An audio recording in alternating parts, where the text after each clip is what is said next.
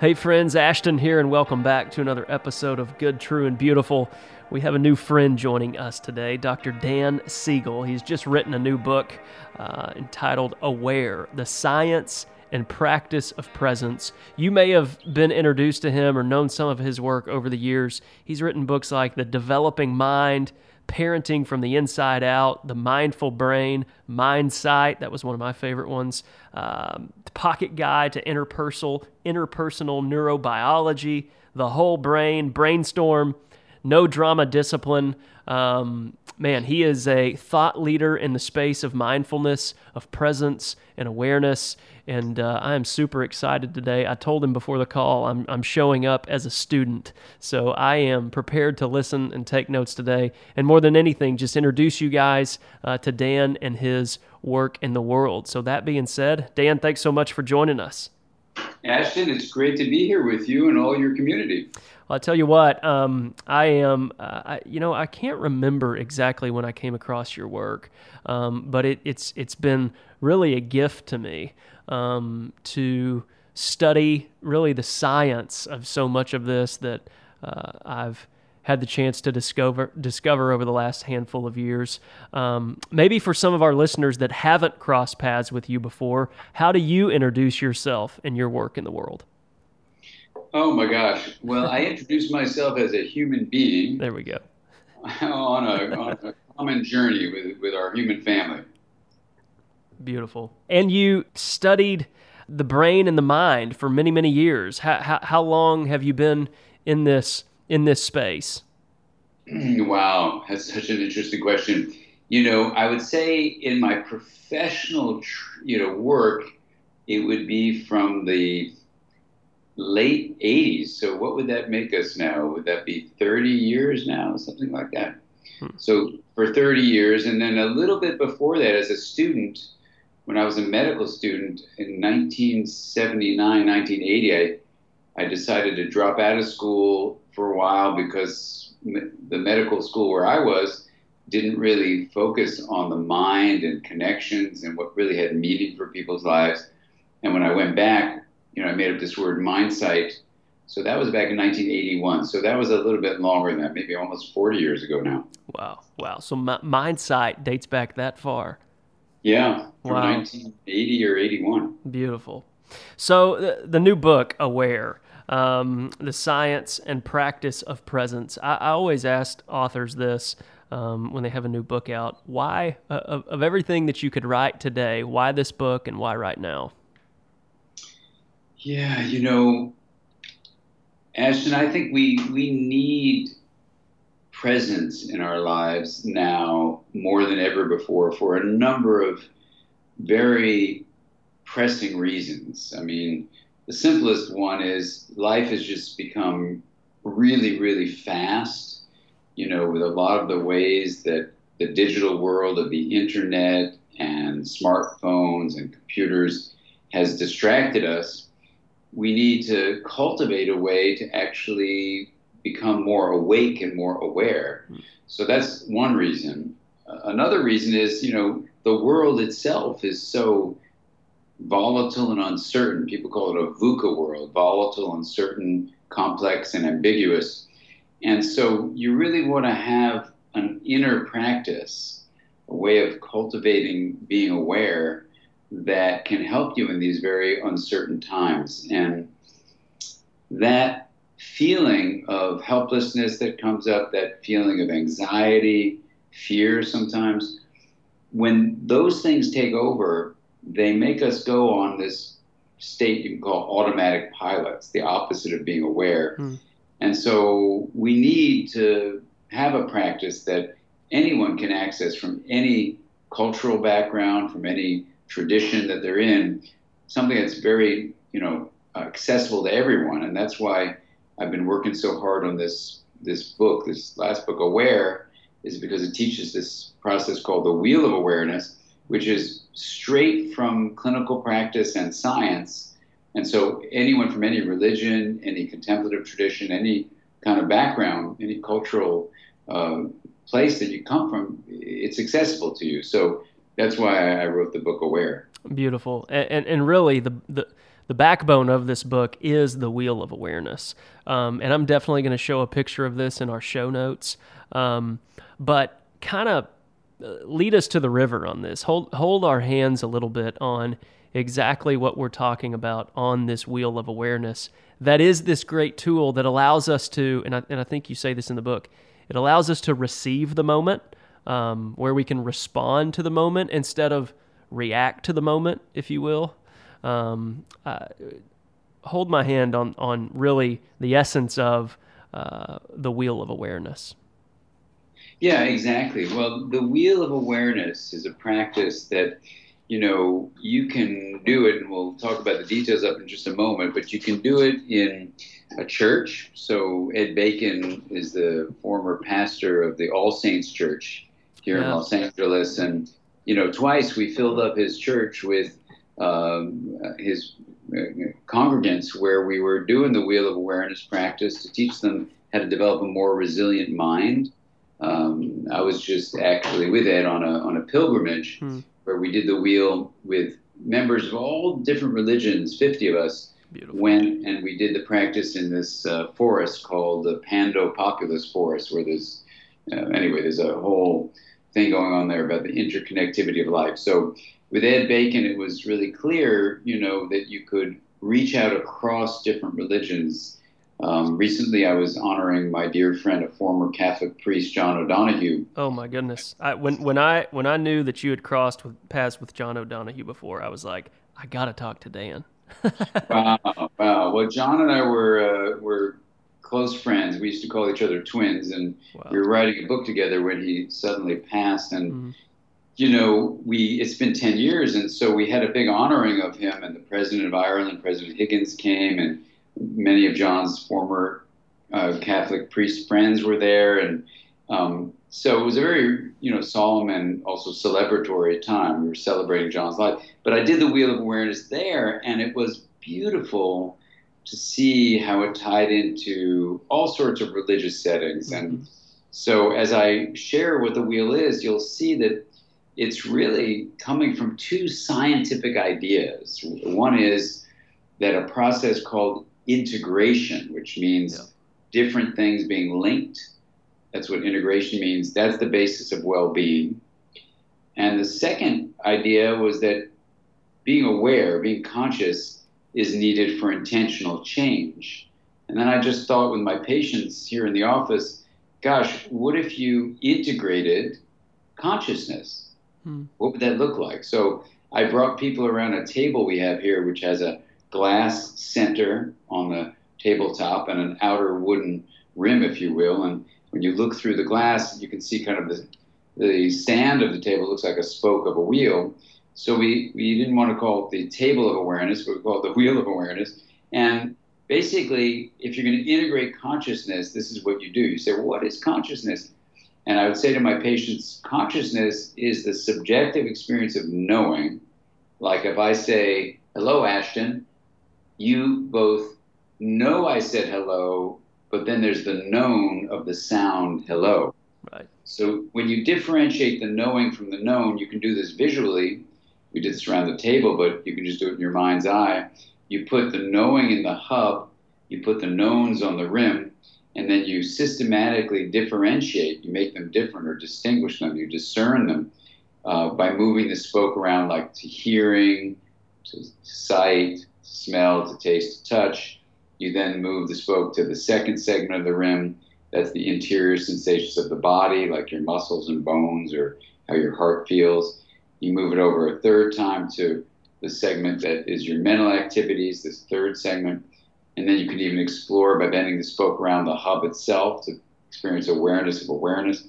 And then you straighten the spoke out, move over to the fourth segment, which is your sense of interconnection. That can mm. be to other people, to nature, to God, whatever, whatever um, sense of connection emerges, you open up to that sense. So that's basically the practice. It's very simple. It's a practice for adults or adolescents. For young kids, they just use it as a drawing. Beautiful, and I and I think you had a great example in the book uh, of even a young child that used this uh, at his elementary school. You want to share that? Yeah, Billy uh, was a, a five year old boy at the time, and his kindergarten teacher wrote me the following email. She said that Billy had been expelled from one school for beating up a child on the yard. She was transferred to the new school and came into her kindergarten classroom. Everyone in her class learns the wheel of awareness as an idea. So these are just five year olds, so they don't do like a reflective practice or anything. They just learn it as a drawing. You mm-hmm. know about stuff in the hub. What you know about is on the rim, and you can be in charge of where your spoke of attention goes. And that's it. So she writes me an email that on the second day, Billy comes into her during the recess and says, Miss Smith, Miss Smith, you've got to give me a break. Joey took my block out on the yard and I'm about to hit him. I'm lost on my rim. I got to get back to my hub. Wow. Wow. Five years old. Amazing. And so we teach this in schools. And, you know, Oliver Wendell Holmes has a quote that I put in the beginning of the book, Aware, you know, it's a mind that's stretched to a new idea does not return to its original dimension. Mm-hmm. And Billy's mind was stretched to the idea that in the hub of his wheel of awareness, he has the opportunity for choice and change because he can pause between an impulse and an action. And when he's in that hub, and he asked Ms. Smith to give him a little break so he can get back there, when you cultivate the hub of your wheel, this aspect of your mind we're just going to call being present, then you're not on automatic pilot anymore. Right. And old habits, like in his case, hitting people, could be not follow through and he could choose a different path.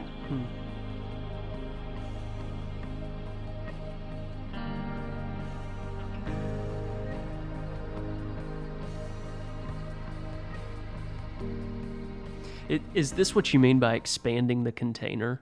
Like, is that is that what's happening in that moment when when the the the space grows from where we typically would just react to where we actually give our space time to respond. H- help me with that idea of expanding the container. Well, Ashton, that's exactly the idea. You know, if you think about the analogy of um, a container, if your hub, the container of awareness, is the size of an espresso cup, and life dishes out a challenge, in Billy's case, it was Joey taking his blocks, but we all have challenges in life. And let's compare a challenge to a tablespoon of salt. So if you dump a tablespoon of salt into a very small container of water, like an espresso cup size, really small, well, that water is too salty to drink. It puckers your mouth up, and you literally can't process that salt water. So if you do a practice like the wheel of awareness that expands the hub, makes it so the container of water of consciousness of being aware is now, let's say, 100 gallons. And you put in that same life challenge of a tablespoon of salt. We stir it up in this 100 gallon volume of water. Well, what does that taste like now? Just dissolves away. Just dissolves away, and it's fresh water. So that's what we want to do for each other. We want to help each other, you know, expand the container of consciousness, which is basically being more aware by cultivating this wheel of awareness practice and learning to build the hub of your mind. And when you do that, just like Billy, then if let's say something irritating happens, like someone takes your blocks or the equivalent for an adult, you know, instead of impulsively hitting the person because you your awareness was filled with the salty impulse and you just couldn't do anything but that, now you have this expanded container of awareness the same challenge comes at you, you experience resilience because you're not going on automatic pilot. You're hmm. making other choices, and that's that's the amazing thing about the wheel is that it's a science-built practice. You can visualize it. This is also cool. I'm so happy my daughter put in the drawings for the book. She's a great artist, and people just can see the drawings. And even if you just draw it yourself, you know, you got this hub, you got the rim, and you realize right now I'm feeling this or having this impulse or I'm thinking that, you go, those are just rim points. Mm. Let me drop into my hub and realize there are other options I have of where to direct my attention. That's good. That's good. Yeah, just just giving yourself those permissions to name the knowns seems like it allows the container to expand. Um, exactly. Yeah, yeah, yeah. That's so so good for for some of our listeners that maybe um, are hearing this conversation between you and I, and they're like, I've I've never done anything in the contemplative space. I've never sat still and done these meditation like practices or this wheel of awareness. where do you where do you encourage one to begin? Is this a how, how do you tiptoe into this? because I think until you begin the practice, you don't you don't understand how to trust it, how to lean into it, and how beneficial it is on a daily basis to expand that container. Yeah, well, those are great questions, Ashton. So I guess the first thing I would say for people joining us is that you know you want to know why you're doing something in life and what it's all about. So the first thing to say is that um, when you look at the carefully done studies of practices, for example, that help you focus your attention or open up your awareness or develop kindness as a, an intentional state, you know, those studies are very clear. They are going to strengthen the connections in your brain, which are called integrative connections, to make your brain more nimble and resilient. So, literally, doing the practices we're about to talk about will strengthen the anatomy of your brain, hmm. which is just incredible news. So that's the first thing.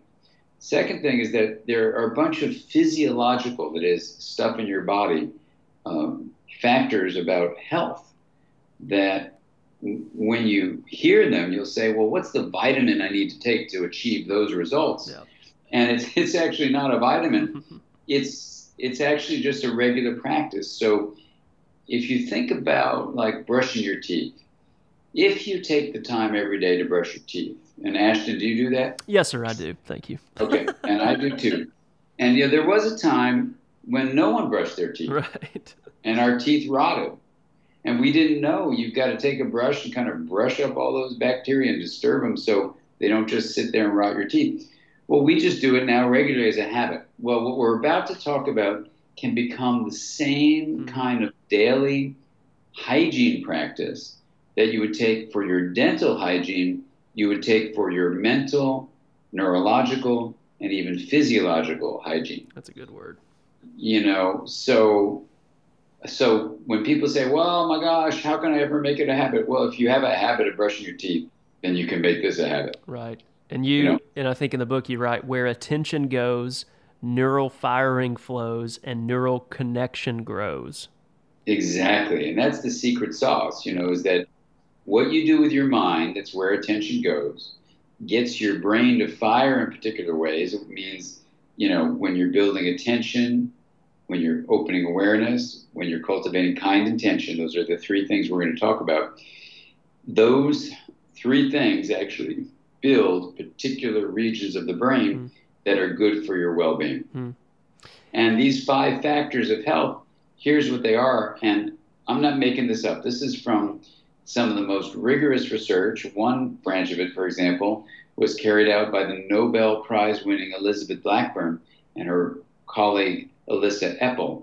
And they were able to show, for example, that when you develop presence, when you're aware of what's happening as it's happening, when you're able basically to rest in the hub of your wheel and be open to whatever's going on, then you actually optimize the level of an enzyme.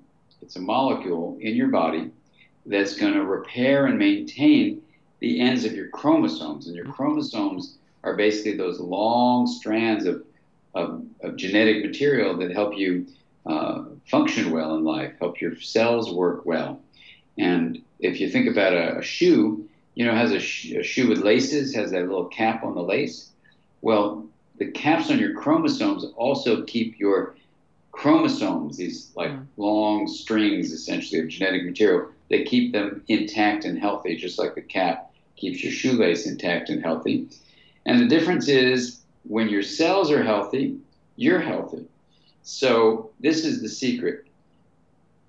Being present which you can cultivate with these practices, like the wheel of awareness, allow you to optimize the enzyme that's going to repair and maintain the ends of your chromosomes. And what that means is it keeps your cells healthier and it keeps you not only healthier, but it slows the aging process. Wow. When I read those in the book, those five, six things, it's like, it's mind blowing, really. When you, when, when you think about this, that developing, and I love how you just, when you said presence, you said being aware of what's happening as it's happening. Um, yeah. Just cultivating these uh, practices literally slows the aging process. Slows the aging process. It's going to reduce inflammation in right. your body, yep. which can cause all sorts of diseases, yep. optimize the immune system functioning, optimize cardiovascular functioning of your heart, lower blood pressure, lower cholesterol levels, for example. And it's going to actually reduce stress. So it's it's like a win win win. It's a win win win. It's a it's a win between you and me. It's a win between the world. A win between the yeah, earth and me. I mean, it's this univocity of thinking. I know it's amazing, and and here's the thing. I think that is a mind blowing finding, and this is now straight just from science. What you do with your mind, like doing the wheel of awareness practice, because it has these three pillars of focusing attention, opening awareness, and cultivating kind attention. Those are the ones that are studied yeah, individually. Yeah so in the wheel, they're just all in one practice.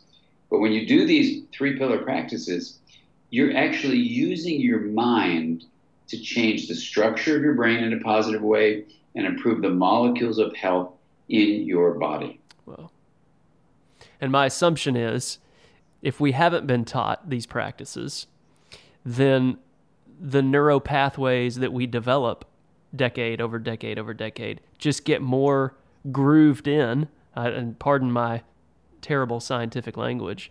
Um, no, that's a good, good term. But they, they become more concrete, and I would bet that it's harder to reverse that the longer that type of over obsessive, you know, type of thinking happens. Yeah, I mean it's true. The um, the the longer something's there, the more challenging it is to change. But I've worked with people in their 90s. Beautiful. You know, where if they thought it was going to take you know another 90 years to change it, of course they wouldn't really even give it a try. But that's the beautiful thing about this thing called neuroplasticity. Neuro just means the connections in the brain, the neurons. Plasticity just means how experience changes something. Mm-hmm. So, what the studies on neuroplasticity show is that if you stream energy through the brain in particular ways, so where attention goes, neural firing flows, here's what we now know is that neural connections will grow based on where you got neural firing to flow. And how you do that is with your mind in a disciplined way, where what I mean by discipline is you do a regular practice like the wheel and you get the three pillars in there, you're going to be cultivating focused attention, building those circuits. Hmm. You're going to open up awareness, which makes the brain more integrated you're going to cultivate kind intention, which is creating all these positive physiological changes inside of you. It's bringing love and kindness into your life. So, what is so uh, absolutely exciting about this is this doesn't cost you anything. Right. you don't even have to buy a toothbrush, toothpaste. You know what I mean? I mean, it's, it's this is why it's so important that any of us just interested in public well-being mm-hmm. realize there is not going to be like a financial reward that comes to someone selling you a product where they put a lot of money into advertising this. This is empowering you to bring health into your life without a single gadget.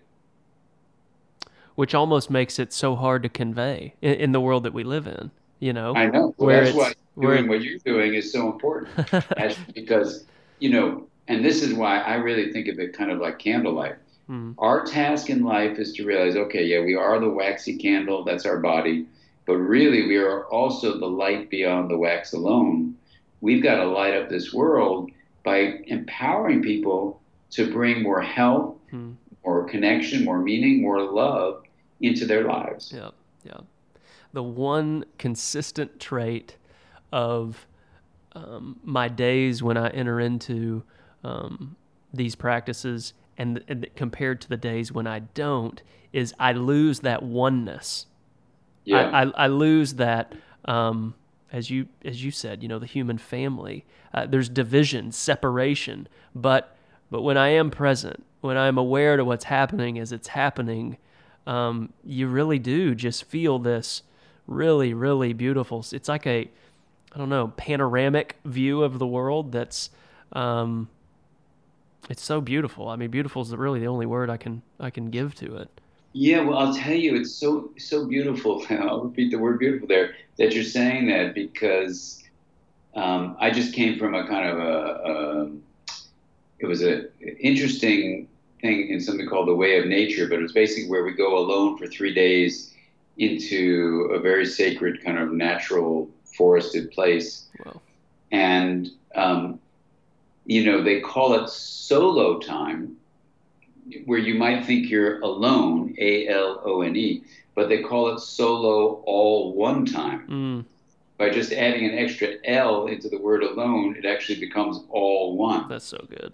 Isn't it cool? that's so I good. learned, that, I learned that on my, my pilgrimage up there. And, um, you know, what was so beautiful about it is it, it, it you could experience it becoming connected to everything. And hmm just before that, I had literally been on this Pando pilgrimage I was mentioning with Ed Bacon and 50 other people. And this is where you have these this one tree called Pando populus. It's a quaking aspen way up in Utah. And uh, there are 4,700, you know, seemingly separate trees, right? Yep. But it's all one tree. One organism. And just six inches beneath the surface of the soil wow. it, you can find the one root ball from which this one tree is just manifesting its 4,700 trunks. Now, when you look at it that way, you realize it's an incredible icon, Pando Pilgrimage, let us see that this tree represents exactly the reality of our interconnected nature hmm you know, and that when you um, when you start to live like that, which doing the wheel of awareness is a regular practice, like you're suggesting, it allows you to tap into what comes from the hub, really, this reality that we are profoundly interconnected. Only modern life tends to give us all sorts of messages that we're actually not that way, and we we fall into the illusion, which which actually Albert Einstein called a delusion of our separateness. So we only see what's above that surface of the soil, and we come to believe that we're actually separate. Mm.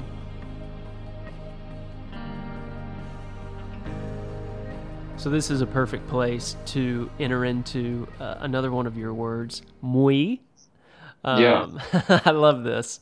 Uh, M W E, MWe. And so, um, help our listeners understand this idea that that the invitation of integration, I think, um, is to kindness and compassion, and maybe it begins with ourselves, and it's something that we can, you know, entrust to the rest of the world we engage with. Um, I, I'll let you walk with this idea of MWe because I think it's so so significant, uh, and I and I'd just love to hear you chat on it. Sure. Well, I mean, the issue is that we have these linguistic terms that sometimes trap us. So let's take the word me uh, or I. You know, well, what exactly are you? And there's another word, but it's like there's me, there's you. Let's stay with that word me. Now, if you think that me is all you are, then what you live with was in our contemporary culture is something that says that okay well me is my body or some people point to their head they go me is my brain. And then they say something like my mind comes from my brain or something. And then they think that they're a solo self a separate self. And what struck me was eh, many years ago it was that that view is so common yet it's probably inaccurate hmm. that we are as much, yes, our bodily experience, including our brain, but we are also our relationships. Now, that could be a relationship with another person, or it could be a relationship with your family or your friends, or with nature, or with God, whatever is your connectivity in this deeply interconnected reality we have, where literally your identity is more than me. So then you say, well, let's just call that we. So there was a time when I just started giving these lectures called Me to We. And it seemed like it kind of rhymed, it was kind of cute and everything like that. And one of my online students who was there in an in person workshop, she came up to me at the break and she said, Dan, I am really, really angry with you. I said, Okay, well, what are you angry about? She goes, I'm disappointed in the title of this talk. I said, what do you what do you, what do you mean me to we? She goes, yeah, me to we. That's so not right. It's not what you've been teaching. Hmm. I said, well, what do you mean? She goes, you said it's important to know our history. I said, absolutely. She goes, well, that's me. I said, sure, that's you. She goes, you said we should sleep well and take care of our body by feeding it well and exercising it and stretching and enjoying the body and that we have a bodily identity with a history. I said, absolutely. She goes, that's me. I said, of course, that's you. She said, Well, look at the title of your talk. You're saying me to we implies getting rid of me and turning only to we. Hmm. And I said, You know something? You're absolutely right. And I totally understand your anger and your disappointment. She goes, Well, come up with something else. So I said, Well, what do you want to come up with? She goes, Something else. I said, Okay, how about this? Not only limited to a me, but also embracing the reality of a we. And she looks at me with these disappointed eyes and she said, That doesn't work. I said, Okay, okay. If the whole idea is integration, where something's got to be differentiating from something else, and then you honor the differentiated elements, but then you link them, then maybe if we take me and take we and put them together, what if it were like, um, what if it were like, uh, oh, how about this? I said to her. I said, what if it's a MWE, M-W-E? And then her eyes lit up. She said, that's it. That's it. And so ever since then, this is a while ago now, you know, I've been inviting people to consider in English, and we do this in different languages too, what does it mean to integrate a bodily self and a relational self? Hmm. The me plus the we equals a we. And what's been so fascinating, Ashton, is that there's a relief people get yeah, yeah. when they take on this new word, whatever language it's in. And I think that relief is that we've been living a lie of a separate self. And it is so embedded in our culture that we just don't see it. Mm-hmm. And so part of the mission I think we, we need to be on to help one another is to realize that who we are as an integrated identity is a we. And that together we can make this a kinder and more compassionate world as we. And that has been just incredibly moving to see how people respond to that. Well, that's non dual consciousness 101, right? I mean, yeah. That is uh, uh, from, from creating MWe is that third way, moving out of you know the dualistic way of approaching it. I can see how she brought that to you, and I just love what a gift that idea is. Um, and I and I can see it does lighten the load a bit. You can feel it. I mean, mm-hmm. you can feel it, and it, you know, it's exactly parallel to the analogy of the candle. You know, that yes, we have a body that's the me, that's the wax, but yes, we have relationships, and that's the flame. Mm-hmm. And the MWe allows you to have both, honoring both. You get about 100 right. years to live in your waxy body, but you are more than your body. That's right. That's right. Yeah. yeah. I think one of your teachings I watched online, you kind of used the hydrogen and, oxygen metaphors. Oh, yeah, yeah. And said, you know, if these two stayed separate, we would never know what water is. Um, exactly. Yeah. yeah. How was that for you? Because that that was it. You know, for the listeners, I'll just say that you know, I was wondering how do you convey to people, these were to a bunch of uh, technology people, the importance of our relationships. Mm-hmm. And then, you know, that's where water came to mind and said, you know, if you only we're going to focus on the hydrogen of H2O or the oxygen of H2O, you'd never have the single molecule that's that right. could then interact with other molecules. So you have the beautiful seas. That's right. And, you know, so Yeah, well, it's no different. I mean, think about music. What would what would happen if all of those instruments were just their own instrument and they never came together? Oh, that, that's beautiful. You know, yeah. that relationship. Um, yeah, the building blocks of the universe with atoms circling together. It's of course, if we're finding it there, of course, it has to be the same in us. Um, you know, it's so interesting you say it about music because my son is a musician, Alex Siegel, and when he does his stuff, I hear exactly where I hear this incredible. Hmm. It's really spiritual, really. I mean, it has meaning and connection and a deep sense of, I don't know, magic that emerges from it when, he, when whether he's playing by himself with different instruments or with his band. You know, you get a, a feeling of honoring the magic of things emerging because the whole is greater than the sum of its parts. Bingo. Yeah. Bingo. Ah, I could do this all day with you, Dan. This is too too well, much fun. yeah, Ashton, absolutely. I mean, we're we're it's great to be a we with you. You know, I do believe. I, I mean, this is. I mean, it's fun and it's funny and it's serious too. I do believe if we start getting people all around contemporary culture from all different religions and cultural backgrounds to realize the we nature of an integrated identity, mm-hmm. then people will break free of this separate self yep. way that we've been encouraging young children to live, adolescents to live, and it's leading to a, a sense of disconnection and meaninglessness, right.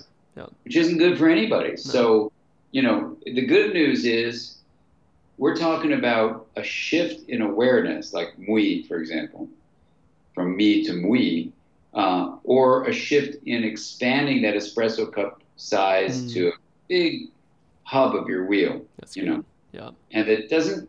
We're not trying to sell anybody any goods. We're not trying That's to right.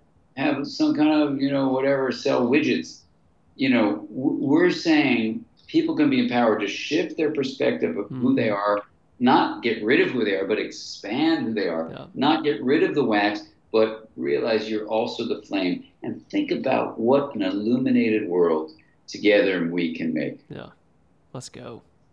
That's what I'm talking yeah. about. I think one of the, I almost quote this on every interview right now because for some reason the road leads here. I interviewed Mark Nepo earlier this summer, and mm-hmm. um, he just, he just, he was firing wisdom over and over. And he just said, You know, Ashton, at the end of the day, the further I can go into you, I can find me. And the further I can go into myself, I can find you. Mm. And uh, I mean, that, that is like the sentence of my summer of 2018. Um, beautiful. And, and, that has, uh, yeah, such a beautiful thought, but really gives some handlebars to that we conversation.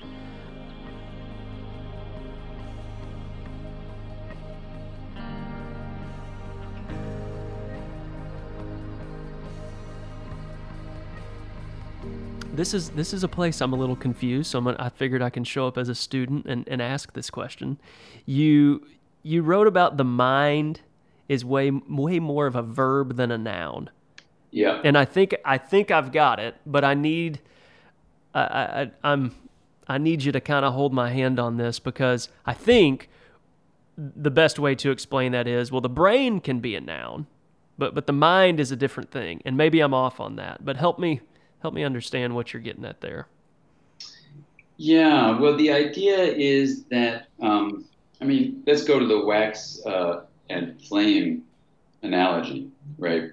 So, on, on a very um, initial level, you look at this whole setup, you see a candle, and that candle, the wax of the candle, sure, it's a wax and a wick, and it's sitting there in a candle holder, and you would call it a noun right? It's a candle.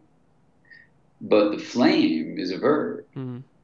right? It's yep. it's energy being released That's and good. flowing, right? So it's this same way that sure there's a, a bodily experience you have. Your your body has nouns as skeletal features and organs, and that we call nouns. But you are as much a noun as you are a verb. That is, mm-hmm. you are a process. Yeah. Now, when it comes to the mind itself, you know, we do have a body for sure, no question about it. But the way we light up each other's lives, that's a process. Mm. and you can't own it. You can't put it in a box. You can't say that it's mine, not yours. It's something we share and bring into the world, just like the flame brings the light. And so, this is what I mean by a verb. And you know, when things are hard, you want to cling on to things as nouns and say that you own them or you can understand them or you say they're this size or that weight or whatever. So you really want to be able to grasp a noun. But if you try to make the mind into a noun, it just doesn't work. Hmm. And it's just like snuffing out the flame of the candle and saying, I only want this candle to be wax. I don't want to deal with this verb like flame. Hmm. And so that's what I mean. You know, I think a lot happens in modern culture to make us frightened, to make us want to think there's something fixed and noun like about our identity. So we say we're just the wax, just the wax, just the wax. And and people living like that, they may initially get a feeling of safety because they can predict everything. But soon they come to feel a kind of sense of meaninglessness, yeah. of disconnection. And I think actually a lot of the, um, is sad to say, but a lot of the anxiety and depression and even suicide that we're seeing rise in our youth is because so many factors in contemporary culture are telling them to live a noun like existence, like mm. pairing, you know, how they think their life should go yes. to the curated photographs people put on social media that make them yes. feel inadequate. You know, and nobody's life is as good as their social media platform makes them look like it is. And so a child who's growing up thinking I'm just a me, and then they look on these uh, digital uh, environments and feel that they're not enough, hmm. you know, gets anxious and gets depressed and says, "What's the point of living?" And so, you know, sometimes, and I don't mean to be so serious about it, but I think this issue of verb, the verb-like nature of who we are, of the mind, is more than just some kind of philosophical or scientific or clinical statement. It's actually all about the well being of people. Because the more we live like, uh, I'm only a noun and I've got to set up my noun like photographs that capture the experience I had last weekend at the party and look how happy I am and look how many friends I have. I have, you know, that's a number. I've got this hundred number, of whatever. All that stuff is noun like hmm. illusion. Hmm that makes you feel bad. I mean, that was just a massive dot connection for me. Over identification with our individual nounness. I'm a doctor. I'm a realtor. I'm a psychiatrist. I'm a mom. I'm a dad. Can be one of the things that actually weighs us down with depression and anxiety if we aren't interacting with the verb side of ourselves. Exactly. Wow. Man, that's huge. It's huge. I wish I had a bell to ring. I'm like, ding, ding, ding, ding. no, exactly, Ashley. Because here's the thing. You know, we can understand in troubled times you want something you can hold in your hand, like a noun. Mm-hmm. So, so, so there's lots of hidden, you know, pressures that we can really, you know, relate to, respect, and see. But we've got to go past those because just because we're in this kind of reactive, defended, defended stance of I want everything to be a noun, doesn't mean everything is a noun, mm. you know? And so you really want to open things up. And, and part of it is just talk about the word relationships. You know, relationships are verbs. Right. Yep. You know, and so what's the best predictor of our medical health, mental health, happiness, and even how long we live, it's our social networks of support. It's the verb like relationships hmm. that keep us healthy and living long. Wow. Man. And so the wheel of awareness, I, I, I take it to bring this full circle, the wheel of awareness should slowly begin to introduce people to their verbness, correct? Exactly. Yeah. Because you yeah. do the wheel every day, like I do. When you do it on a regular basis, you start getting these shiny teeth as if you're brushing your teeth. You get this shiny mind that mm. starts becoming more clearly aware of the beautiful, beautiful fluid nature of our interconnectivity, the really fascinating opportunity it is to be alive on this planet, the incredible privilege it is to help others find a kind of truth and well-being in their lives. And it's just like this, I don't know, it's well, it integrates your consciousness. So it's it's creating this sense of well-being and literally in your body, actual well-being and longevity. So it's like this win-win-win thing all around we've been talking about. And um, I'm just so thrilled to share the wheel with you and you know with the book aware it's it's uh, lays it out. So yes people can go to our website and do the wheel and that's great. They can start it immediately. Uh, if they want to really do it systematically the book just gives you a way of really making sure you're learning in a very uh, supported way how to do the wheel of awareness practice Beautiful. So, Dr. drdansiegel.com is your website. Um, I see that you've got engagements all over the country, all over the world, actually. Um, yes. I saw one at 1440. Oh, my goodness. I want to go to that. Um, oh, please do. Come on that was like, golly, that looks amazing. Um, I I uh, I sure have enjoyed this. I really really hope we can cross paths again, because um, I really want to talk some John O'Donohue with you one day. Oh, let's do that. That would be wonderful. You know, he has a new book out, Pastures of Wonder, and we could do a whole thing on that. That would oh, be great. Man, I will take you up on that. Um, before we go, I ask all of our uh, people that, that get to come on here and share their insights and discoveries and wisdom. Um, for our listeners out there, they're all over the map moms, dads, entrepreneurs, pastors, chefs, you name it. Uh, as I told you before the call, we're a crock pot of humans here. Um, but I always ask people this what, what advice would you give to your younger self? Wow. Uh, what advice would I give my younger self? I would say really check in with your internal compass and trust it. You know, and you'll get you'll get so many messages from the outside world and uh, the world of media and stuff, but you know, really draw on and build on that internal guide that will set you on a good course. Hmm. You just have to listen. Just have to listen to it. Absolutely. Beautiful. Hey, before you go, don't forget to hit subscribe right there on your phone. That's probably where you're listening. Uh, and if you enjoyed this, would you mind leaving us a review? One of the things that we're wanting to do is get this information out to as many people as we can. And we are finding that uh, when people leave good, true, and beautiful reviews, uh, that helps us get this information out more and more to people all across the world. I do not take it lightly uh, that you invite me to ride shotgun with you in your car.